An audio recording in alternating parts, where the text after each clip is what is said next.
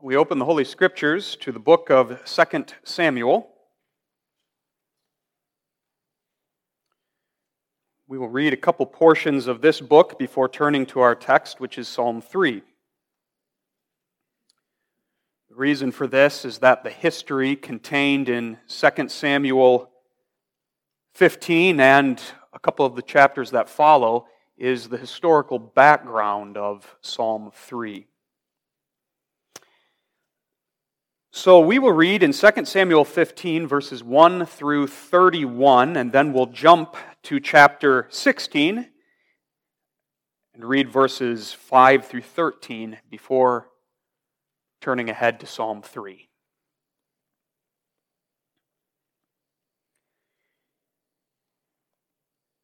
Let us hear the word of the Lord.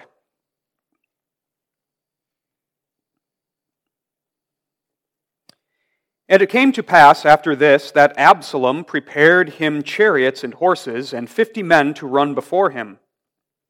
And Absalom rose up early and stood beside the way of the gate.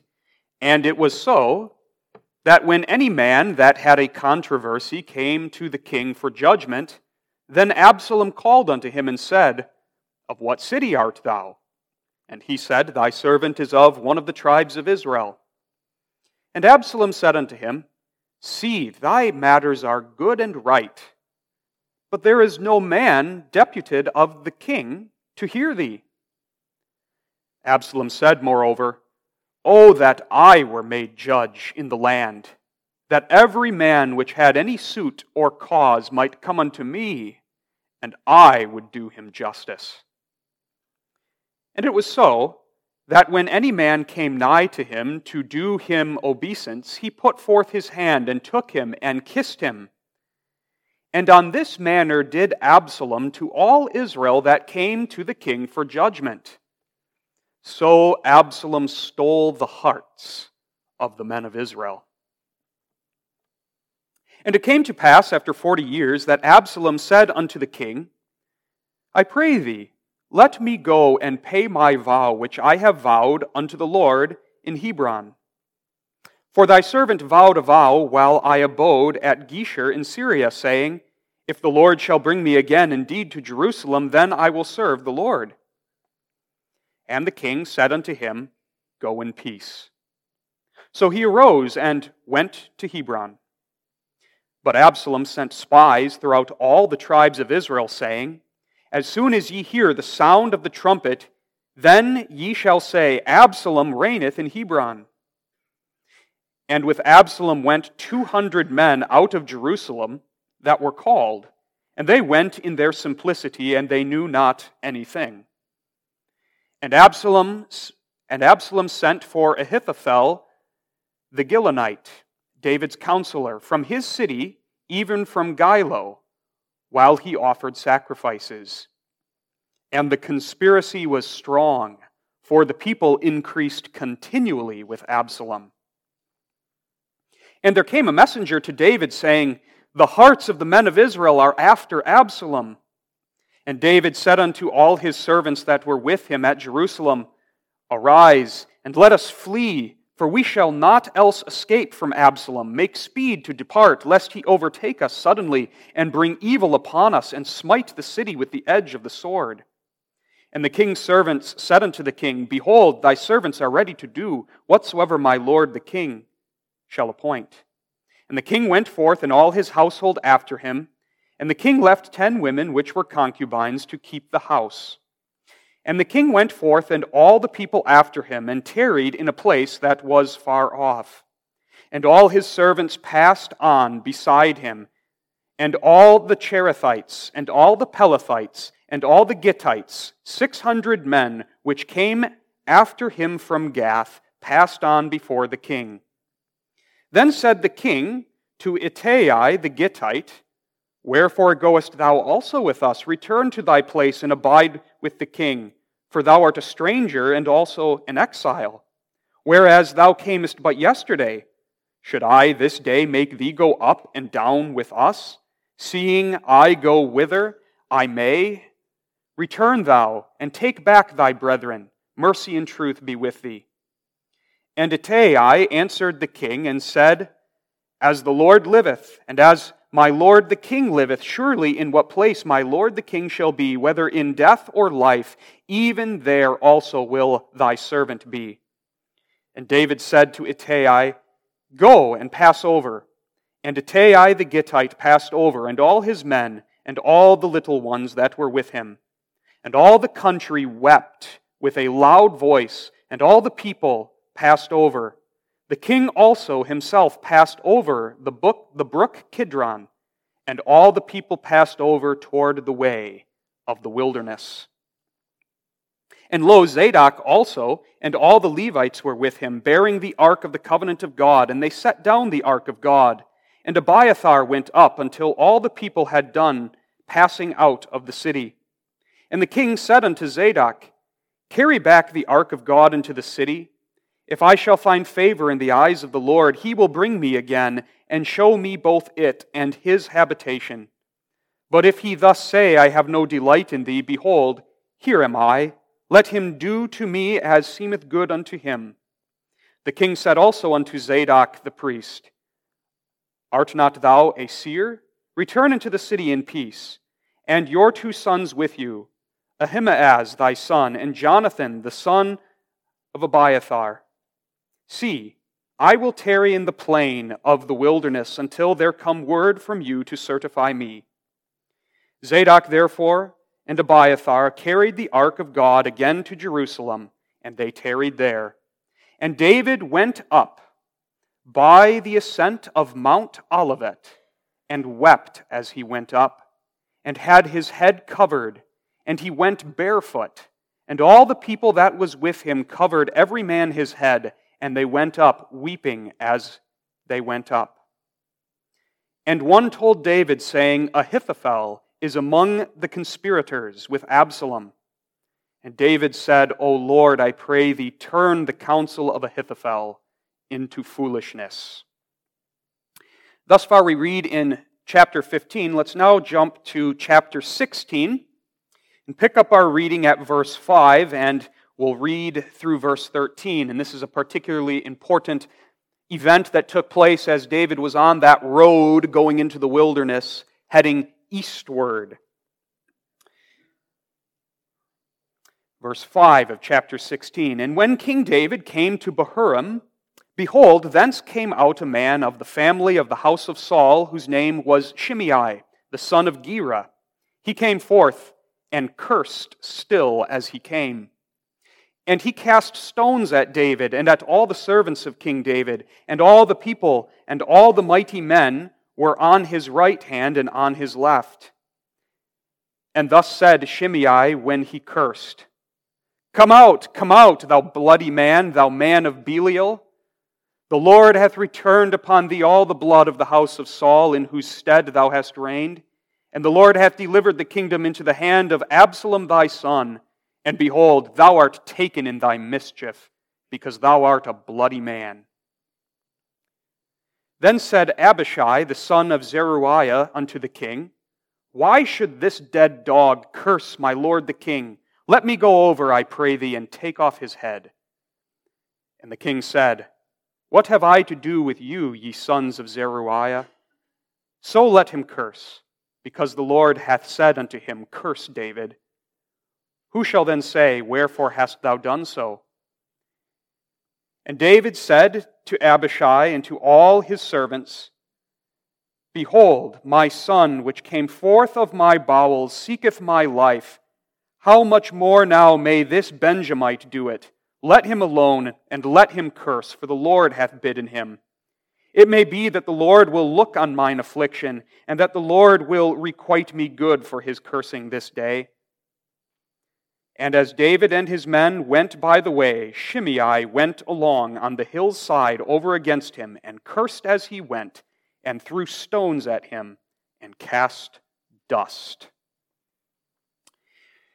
Now let's turn over to Psalm 3, and Psalm 3 will be the text that we consider tonight.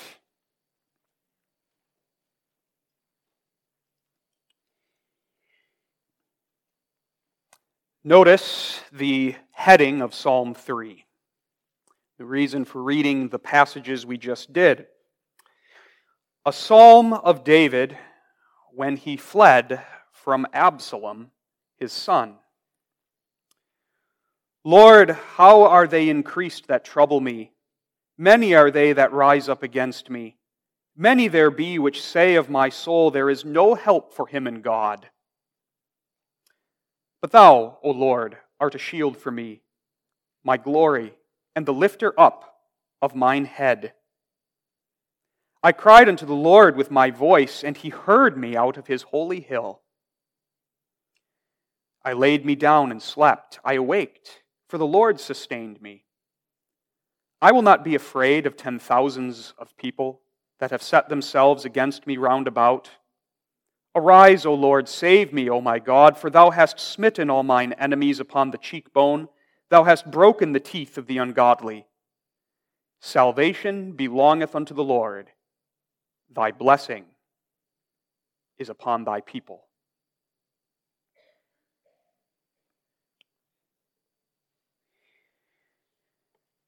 Salvation belongs to the Lord.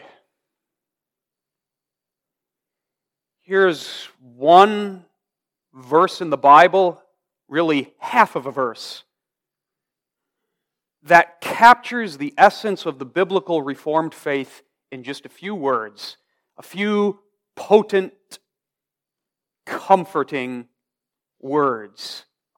Salvation belongs to the Lord.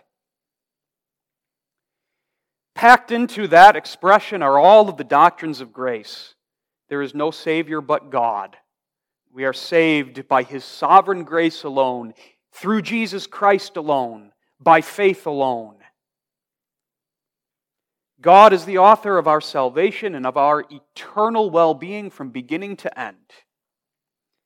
That wonderful doctrinal truth, which we hold so dear, is a truth that's not just for the mind, but a truth for the heart and a truth that is a source of such strength for real life. And that's one of the great things that Psalm 3 shows us. Psalm 3 shows us a man in the midst of great adversity, a man that you might say is up against impossible odds. And the thing that keeps him from collapsing, the thing that keeps him from turning into a despairing puddle on the ground, the thing that strengthens him to go forward and to put one foot ahead of another one more day, the thing that gives him peace so that he can sleep at night, is this truth. Salvation belongs to the Lord. And his blessing abides upon his people. It's a truth we know very, very well as Reformed Christians, and sometimes we know it so well that an unintended and not good consequence can be that because we know it, we let it just sit here and we don't really or always hold it here and bring it to bear on all of life. And this psalm shows us how to bring this truth to bear on all of life. Many of the Psalms don't give us much information about their historical background. Some of them do, and Psalm 3 is one of them that does. The heading reliably points to the historical event in the psalmist's life and David's life that stood behind what is written here a time of intense trouble. And so, as we enter into this psalm and the historical background, we see the trouble that King David is in at this time in his life, and we see what the truth the Spirit inspired him to write, what that truth did for him to get him through those troubles. And that is the wonderful lesson of this psalm for us. Most of us haven't been through exactly what David went through here. But many of us have been through afflictions that you might say are painful, just like this. or have been surrounded by troubles, or in the midst of such troubles right now, and they're so numerous that it seems like there's nowhere to turn and we don't know what to do. We're hopelessly outnumbered by our troubles. And the Word of God that breaks through it all and comforts us and strengthens us is the simple truth salvation belongs to the Lord. And believing people of God, you belong to Jesus Christ. And belonging to Jesus Christ, the salvation that belongs to God, He gives to you. Let's enter into this psalm then, taking as our theme that phrase at the end salvation belongs to the Lord. First, we're going to look at David's troubles and apply that to ourselves against impossible odds. Then we will see how the psalmist finds peace. Through faith in God, he finds peace. So much so that by the end of the psalm, there is a note of steadfast confidence, confidence of salvation, even in the midst of troubles, even against all odds.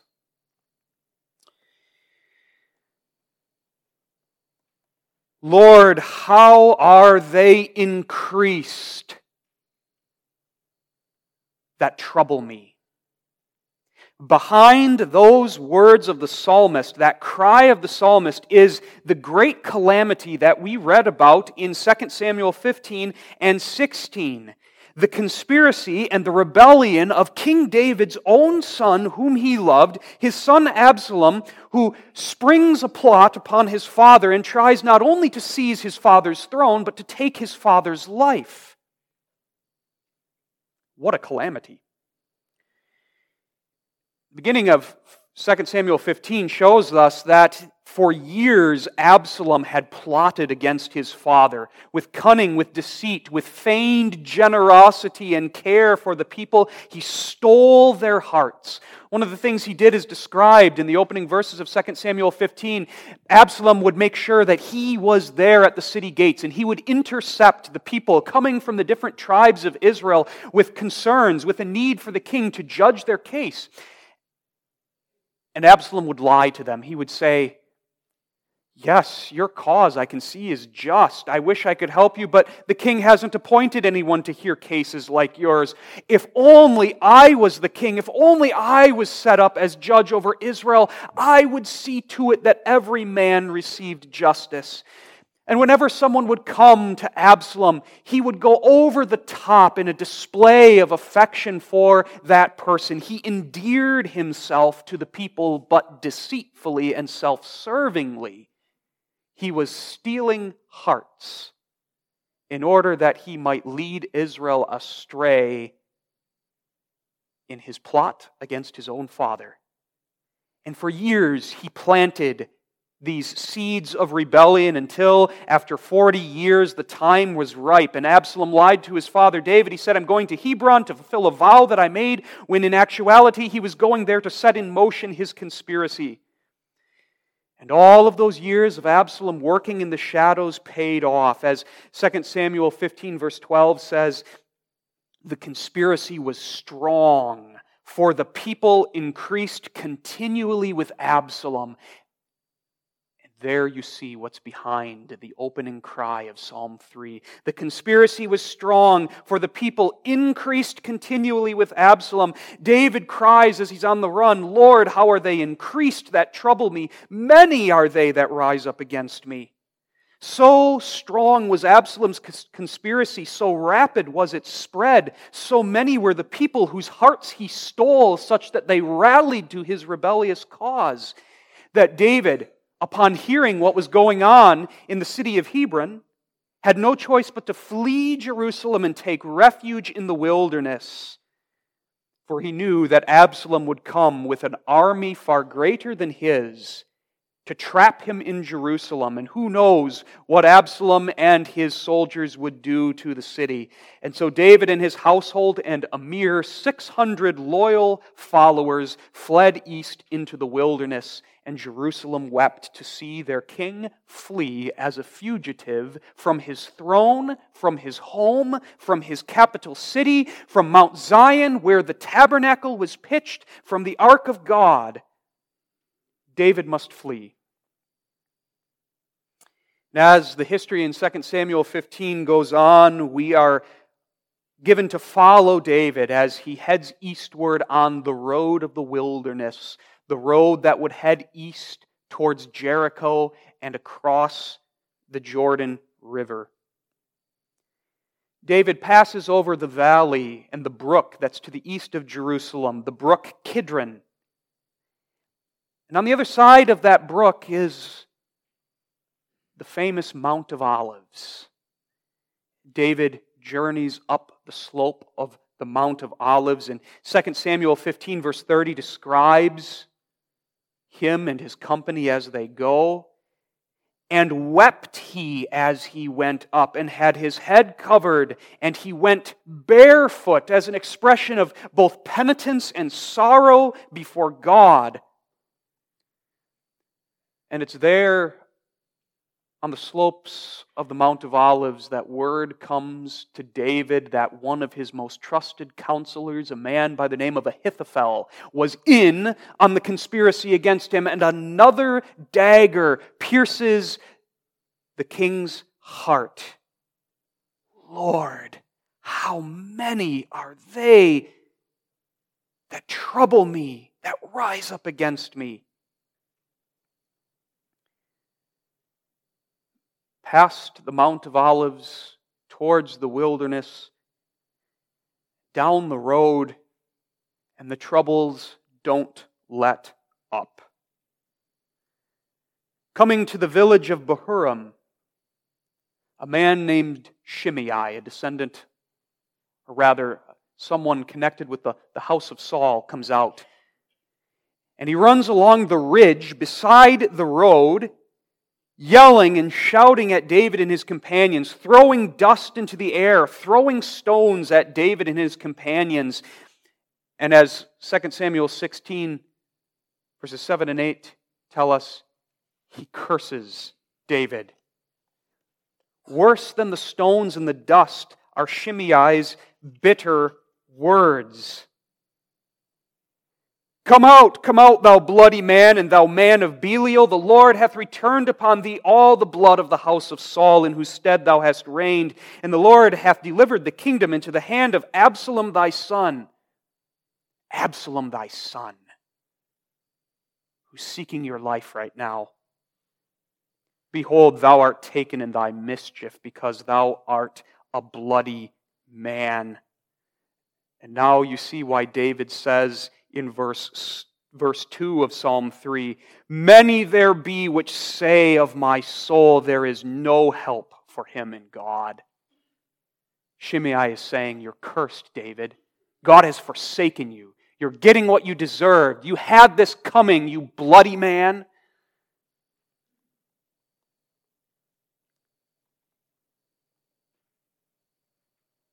Couple days in the wilderness. As the history goes on, David, laden with fears and grief, would at last reach the fortified city of Mahanaim, east of the Jordan River, and there he would stop, and it would be in the woodlands of Ephraim, near that city, that the battle would take place, which would de- decide the future of Israel and who would be king. And that battle would be in the hands of the Lord, who would give victory to David, and Absalom would be killed and his forces defeated. But David doesn't know that yet.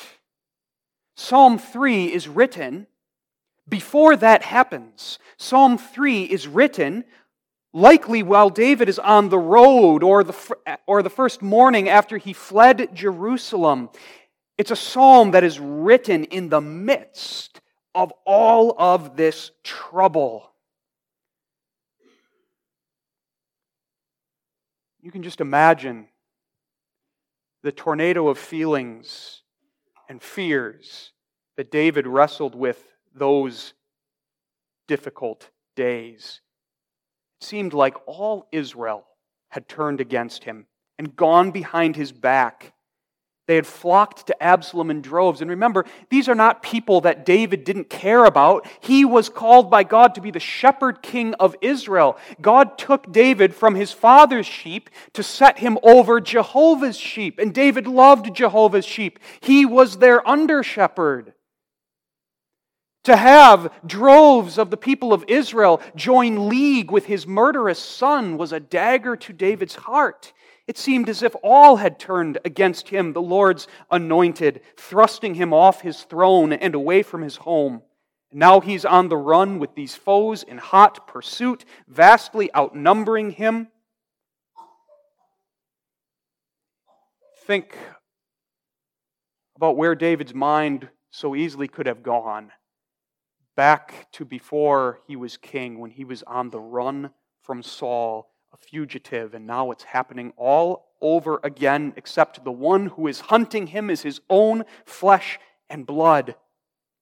What grief! And that grief cuts even deeper.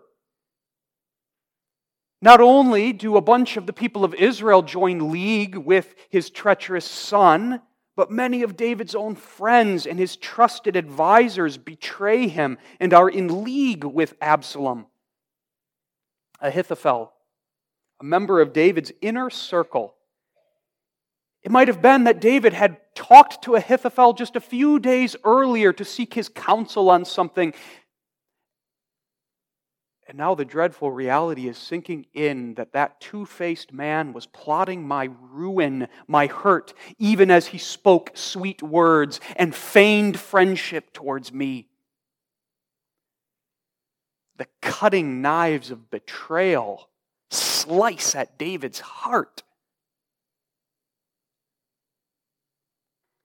As verse 6 of the psalm says, he feels as though he's being hemmed in, betrayed, betrayed by so many who now rise up against him, and now they come after him and they're going to surround him. It is as if ten thousands of people will surge around him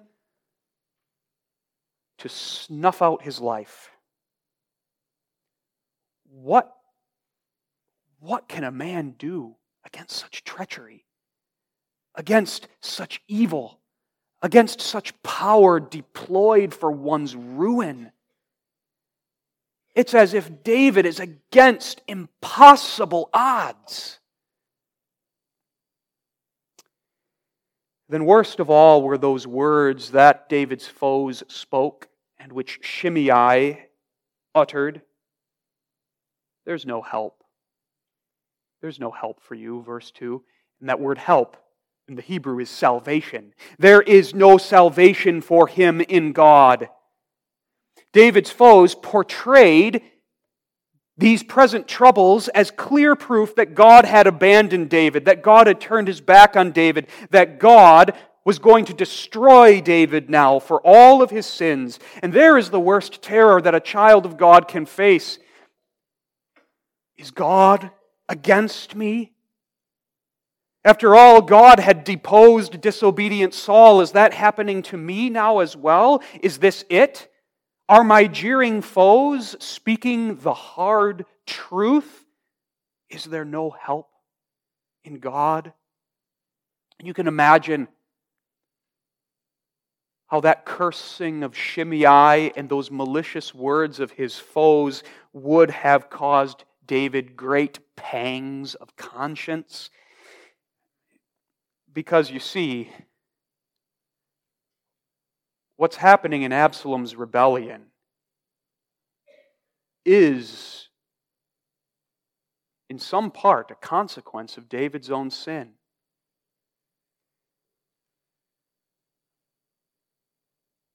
Nathan had told David, after David had sinned against Bathsheba and, and sinned against Uriah, that trouble would not leave David's house the chastening hand of God would fall upon David's house. And that's what's happening here. What trouble in David's house as his own son turns on him and seeks his life and expels him as a fugitive in the wilderness. And you see, Satan was whispering, Satan was whispering in those malicious words of David's enemies. Satan wanted David to see that chastening hand of God not as a chastening hand, not as a fatherly hand, but to see it as the hand of a God coming in wrath to destroy him. Satan was aiming to shake David's confidence such that he would sink into despair and begin to believe that God had forsaken him, that there was no salvation for him, that what he was going through now was the work of God destroying him. You see, Satan is the greatest schemer here. Satan is behind Absalom's plot. Satan is seeking to destroy David because Satan is seeking to stop the coming of David's greater son, our Lord Jesus Christ. Satan whispers those same lies in our grief, in our troubles, in our fears. It's a lie, but what a potent lie it can be. If God loved you, this wouldn't be happening, Satan says. And the fact that it's happening must mean he doesn't love you.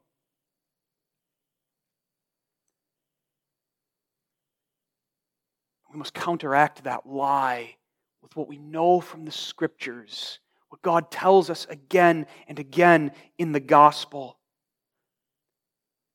That when the Lord stretches out his hand upon his people and he chastens, he does so in love as a father chastens his son. And in fact, Hebrews 12 flips things around. If you're not chastened, that's a sign that you're not a son. Chastening is a sign of God's favor. It's him doing good even when he afflicts.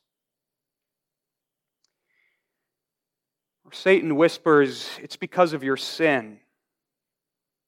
You know what a sinner you are. David, you know what you did. It's because of that sin God has turned upon you to destroy you. There is no help for you, there is no salvation. When Satan whispers that same lie in our ears, our response is the gospel, and here we have to leap to the end of the psalm, though we'll get there later. Salvation belongs to the Lord. And that's a word that silences the accuser and silences the father of lies. God sent into the world the greater Son of David, who gave his life for my sins. And I have forgiveness of sins in him. And God will not destroy the forgiven sinner. To do so would be to overturn the very work of his only begotten Son. Christ covers my sins. Because of Christ, whenever the Almighty God stretches out his hand and lays his hand heavily upon me, it is not to destroy, it is not to ruin, it is not to punish with fierce wrath, but it is to chasten in love. And even when his stripes are heavy, they serve our healing, and they must serve our salvation. Because by Jesus' stripes we have been already healed.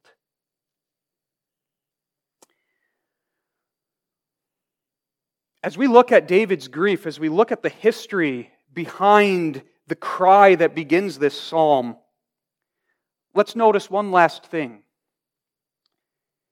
That God, who is sovereign over all of this, is creating a type, is putting together a picture of David's greater son and his suffering, the Lord Jesus Christ. There's a striking parallel between David's flight from Jerusalem and what took place in Jesus' life, especially in the last week of his public ministry, the Passion Week. You remember that the last week of Jesus' earthly ministry began with his triumphal entry into Jerusalem, where he was acclaimed loudly by the people with hosannas and the waving of palm branches. His way was paved with the coats of the people who celebrated his coming.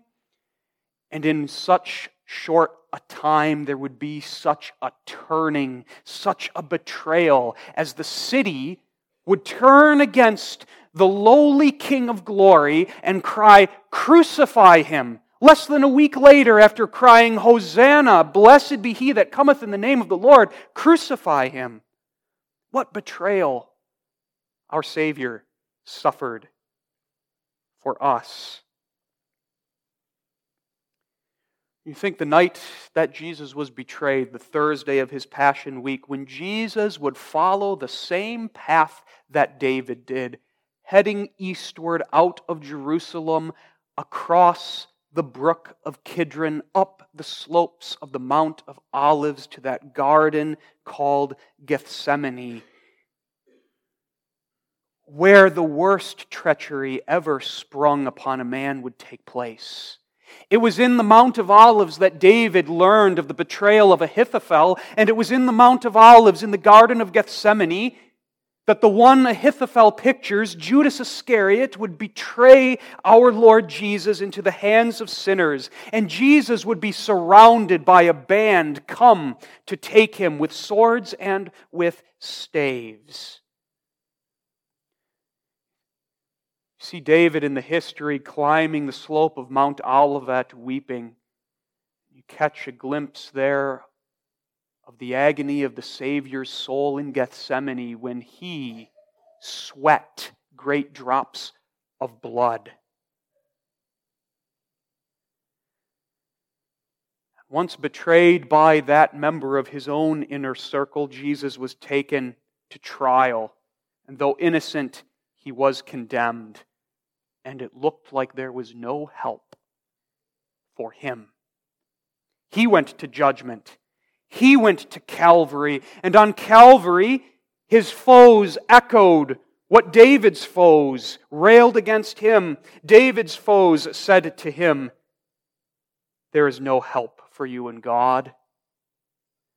And the mocking multitude, the scribes and the Pharisees, chief among them, as they gathered around the cross, said to Jesus, He saved others, himself he cannot save. If he be the king of Israel, let him now come down from the cross, and we will believe him. He trusted in God, let him deliver him now, if he will have him. David was not God forsaken. Jesus on the cross suffered all the fullness of what it is to be God forsaken, to deliver us from it, from it, to reconcile us to our God, so that for us there is always help, there is always salvation from our God, no matter what the devil whispers, no matter what the foes say when they rail against us, no matter how much our troubles, our foes multiply against us, no matter how hard the battle against our sin becomes, no matter if we feel as though we are surrounded by ten thousands, hosts of sin, hosts of foes, hosts of affliction, there is always salvation with God. Salvation belongs to the Lord. And that's what sustains us. That's what sustains us in troubles. That's what sustains us even when we feel we are up against impossible odds. Faith lays hold of this truth. Faith finds peace. Nothing else can find peace. Because faith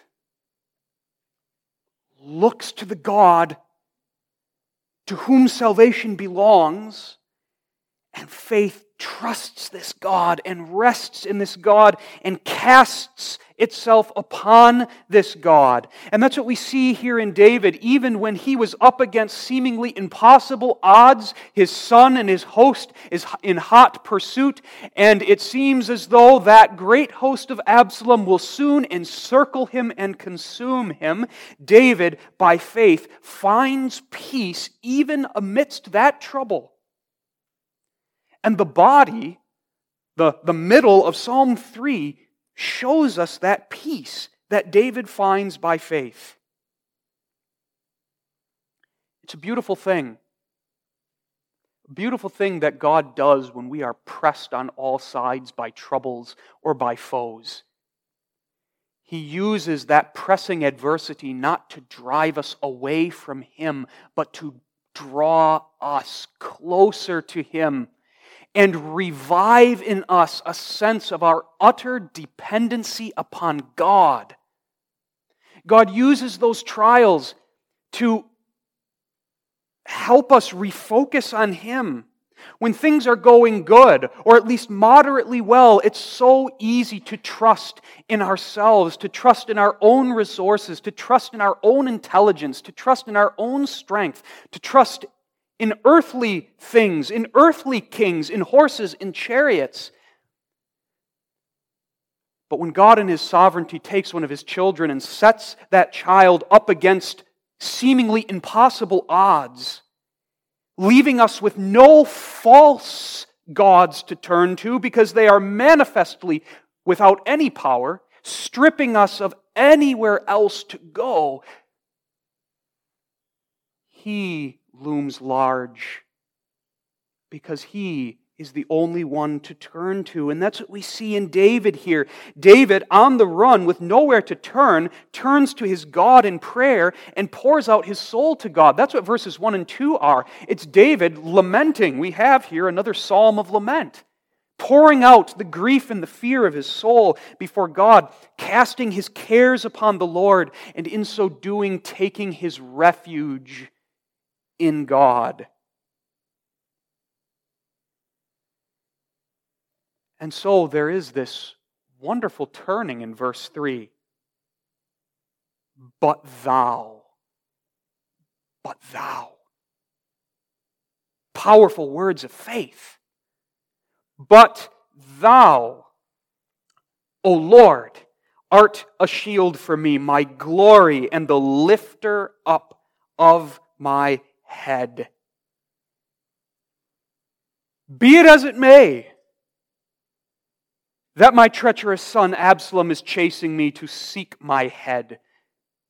Be it as it may that Ahithophel of my inner circle, my trusted counselor, has betrayed me.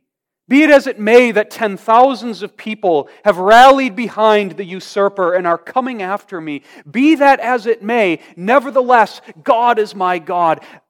But thou. Here is the truth that trumps all that but thou art a shield for me. All that I see around me, all that the enemies say to me, cannot override this. I have my God, and my God has me. That's the faith that Jesus says overcomes the world. That's the faith that finds peace no matter how much the troubles increase, no matter how many rise up against me. I still have my God, who is a shield. Makes sense that David would start there. David was a military man, he was the warrior king of Israel. Perhaps the night before he wrote this psalm, he had laid himself down to sleep in the wilderness with his sword and his shield and his spear laying there right next to him. David knew what a shield was. He knew how a shield was important in battle. It was the thing that protected you against the swords and spears of the enemy.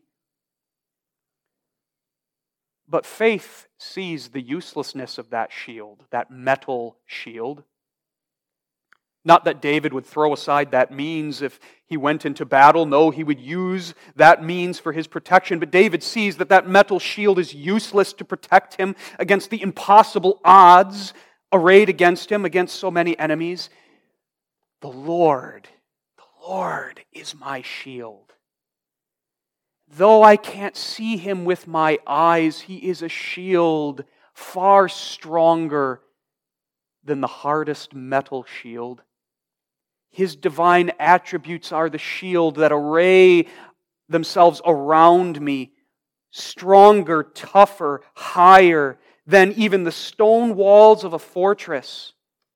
even a shield wall of these loyal men, these mighty men all around me, my 600 followers, nothing compared to God who is my shield. David is saying, I put my trust in God alone and in Him. I have my protection and my security. Even if ten thousands encircle me, God is my shield who surrounds me. And I will not fear. I will not fear. Thou art a shield for me and my glory. That is, David says, having thee, O Lord, I have all. And having thee, thou dost preserve me and my dignity. You think of the humiliation, the shame that David has here as the Lord's anointed, as the king who has to run away from his capital city and run into the wilderness to escape or try to escape the massed army of the insurrectionists coming after him. Thou art my glory, the one who preserves my dignity as thy child and as thy anointed the one for whom and for whose glory my life is meant to be. The lifter up of my head, David says. Think of David climbing the Mount of Olives barefoot and weeping with his head covered. Undoubtedly, his head was bowed down as well. God is the lifter of the head. The image is a father with his gentle hand lifting the head of his distraught child that is looking down in sorrow, in grief, in fear, lifting the head of that child so the child's eyes meet his, and the child's eyes look into the kind face of the Father. That's what God does. That's what He does in His gospel in our troubles, when our troubles encircle us, we're burdened and we're bent down, or sorrow has our heads down. With his gentle hand, he lifts our heads to look into the face of Jesus Christ, in whose face we see the depths, something of the depths of God's mercy, his love, his compassion, his grace. He lifts the head and comforts. God had lifted David's head after he had fallen into that great sin against Bathsheba and Uriah. And that's why in Psalm 3, you don't find an explicit confession of sin. Yes, Absalom's rebellion in these, in these events were a consequence of David's sin, and there's a chastening hand of God in this. But David understands that that sin is forgiven. God had forgiven him before this. God had spoken to him that word of forgiveness. That word of forgiveness stands behind the, the beautiful Psalm 32 where David says, Blessed is the man whose sins are covered, whose iniquity is pardoned. By grace, God sustained David such that he did not give in to the lie of the devil that this is God destroying you, but as one who was forgiven, he knew and he trusted God is not coming after me now to destroy me for my sin. He has forgiven that sin.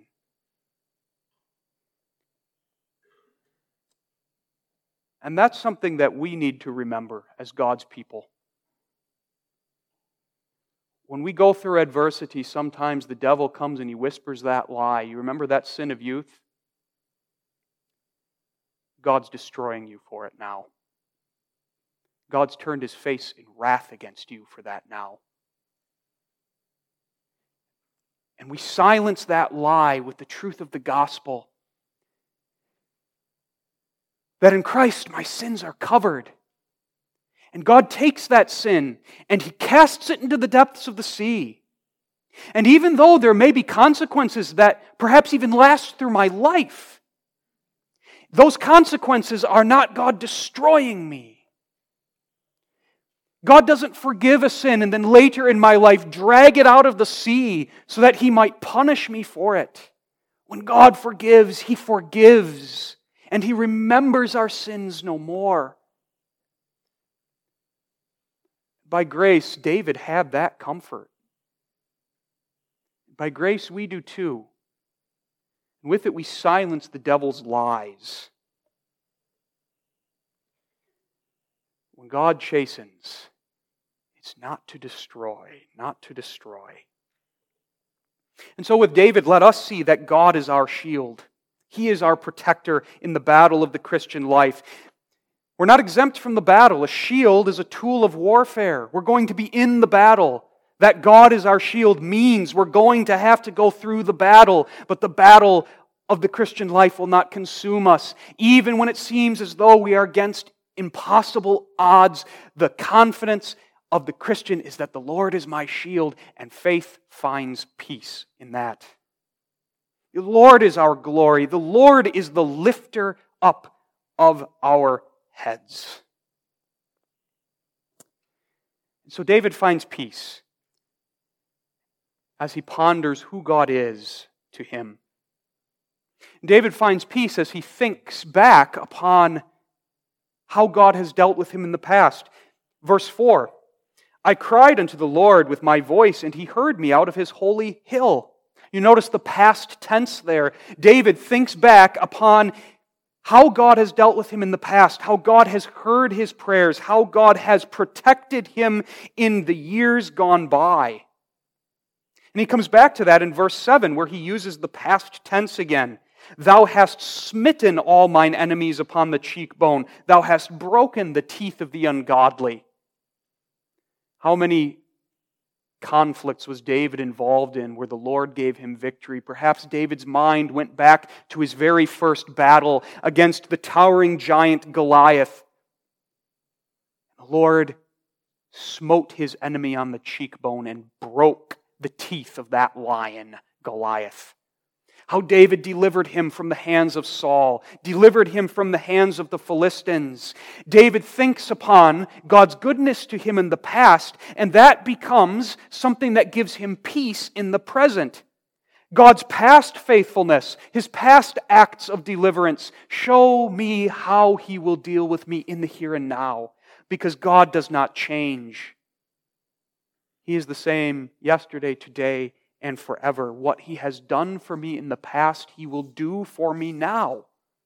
Even if I don't see it, even if it looks as though I'm up against impossible odds, even if I feel the weight of His chastening hand upon me in these afflictions, nonetheless I am confident. He is faithful. And even when He afflicts me, He is faithful in that affliction. Faith finds peace. Faith finds peace. And so, verse 5 is, is astonishing, isn't it? If David wrote this the first morning after he fled Jerusalem, then verse 5 is reflecting on what you would expect to be an utterly horrible night on the run in the wilderness. And yet David says this I laid me down and slept. I awaked, for the Lord sustained me. There's a calmness, there's a, there's a peace in those words that passes all understanding, that makes no sense to the human mind when it thinks naturally. How can David lay down and sleep when he's on the run, when there is an army pursuing him? How is his heart not racing? How is he not jumping awake at the slightest noise? How is he able to sleep without his mind spinning itself Faith finds peace. The Lord is my shield, the glory, my glory, the lifter up of my head. He's the God who has heard my prayers in the past and hears my prayers now. He is the God who smote my enemies upon the cheekbone and defanged them. I, I rest in Him. I rest in Him. And so David's very real fear becomes subdued by faith, mastered by faith. It doesn't mean that David didn't feel any more fear, he did. But faith subdues fear by showing that everything that we fear, even though it looks so big to us, it's tiny in comparison to our God and His power and His goodwill towards us, His people. When God is in the forefront of our minds and before our eyes, fear is subdued. David slept that night by faith. The believer lives and walks by faith, and the believer rests and sleeps by faith as well. Looking to God and to his Christ, there alone is found that inner peace that we see here in David even amidst all of his troubles. Do you know that peace? That peace doesn't mean that afflictions don't hurt. That peace doesn't mean that we're never scared, frightened. That peace that passes all understanding is like a rock that upholds. It's a peace that gives hope even in the hardest times. It's a peace that sustains. Turn to your God for that peace in every time of need. He is the God of peace who gives abundantly to his children. Let his word lift your head so that your eyes look into the face of Jesus revealed in the gospel you will have that peace. And so the psalm ends in a way very different from where it began. It began with a cry, a cry amidst trouble, and it ends with an expression of confidence in salvation and even a confident petition for full deliverance. Verses 7 and 8. Arise, O Lord, David says, save me, O my God, for thou hast smitten all mine enemies upon the cheekbone, thou hast broken the teeth of the ungodly. Salvation belongeth unto the Lord, thy blessing is upon thy people. Salvation belongs to the Lord. Maybe that was the very thought that gave David the peace he needed to fall asleep and to rest that night and to wake up and to put one foot in front of the other and continue down the wilderness road. Salvation is of the Lord. And therefore, even if ten thousands of people surround me, I shall not be afraid of them. Because all that matters is God. And God is for me. God is sovereign. He rules over all. Salvation belongs to Him, meaning it comes from Him alone, and it is His to give to whomever He pleases, whenever He pleases, however He pleases. He is absolutely sovereign. And that truth comforts David. This is my God who is able to save and who I know is willing to save.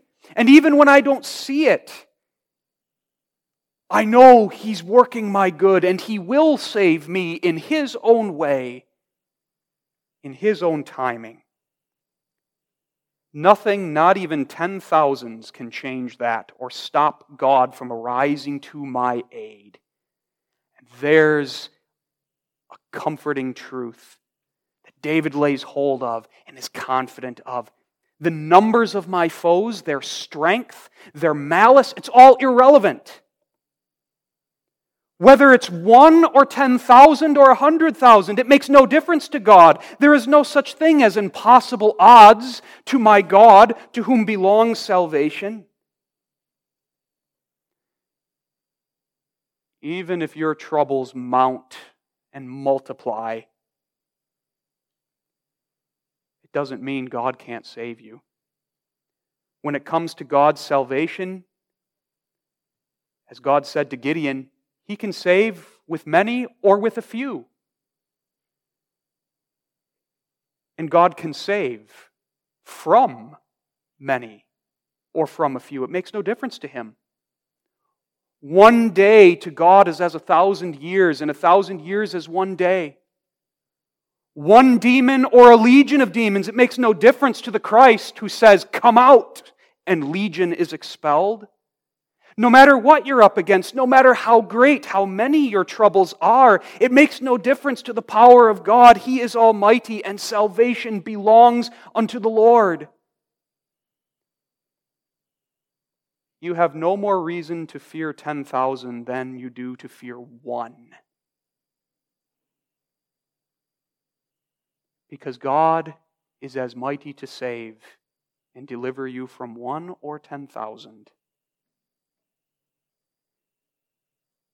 Salvation belongs to the Lord. Take that line, beloved Ponder it. Think upon all it means for you. Deploy it against the devil and against his lies. And face the trials of life with that truth in your heart.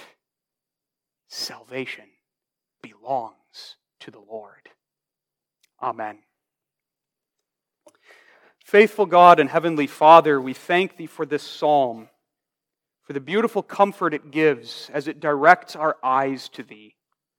We are weak, we are frail, and so often our heads become bowed down and our eyes glued to all of the things here below and all of the enemies and the trials that array themselves around us. Press upon our heart the truth that Thou art mighty to save, and that Thou art willing to save, and Thou hast shown Thyself to be such in Jesus Christ. So that whether we face one or whether we face 10,000, it makes no difference to thee. We are safe in thy safekeeping. Hear us in mercy and comfort us with this gospel message this evening. For Jesus' sake we pray. Amen.